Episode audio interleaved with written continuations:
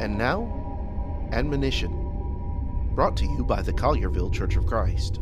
How should a Christian live? He should live in a way that's kind.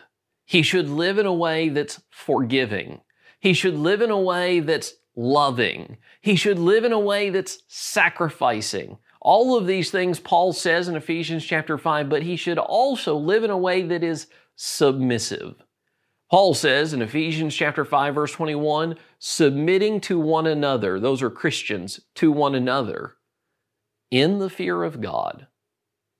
Humble yourself before your brethren and submit to one another. For more from the Collierville Church of Christ, visit colliervillecoc.org.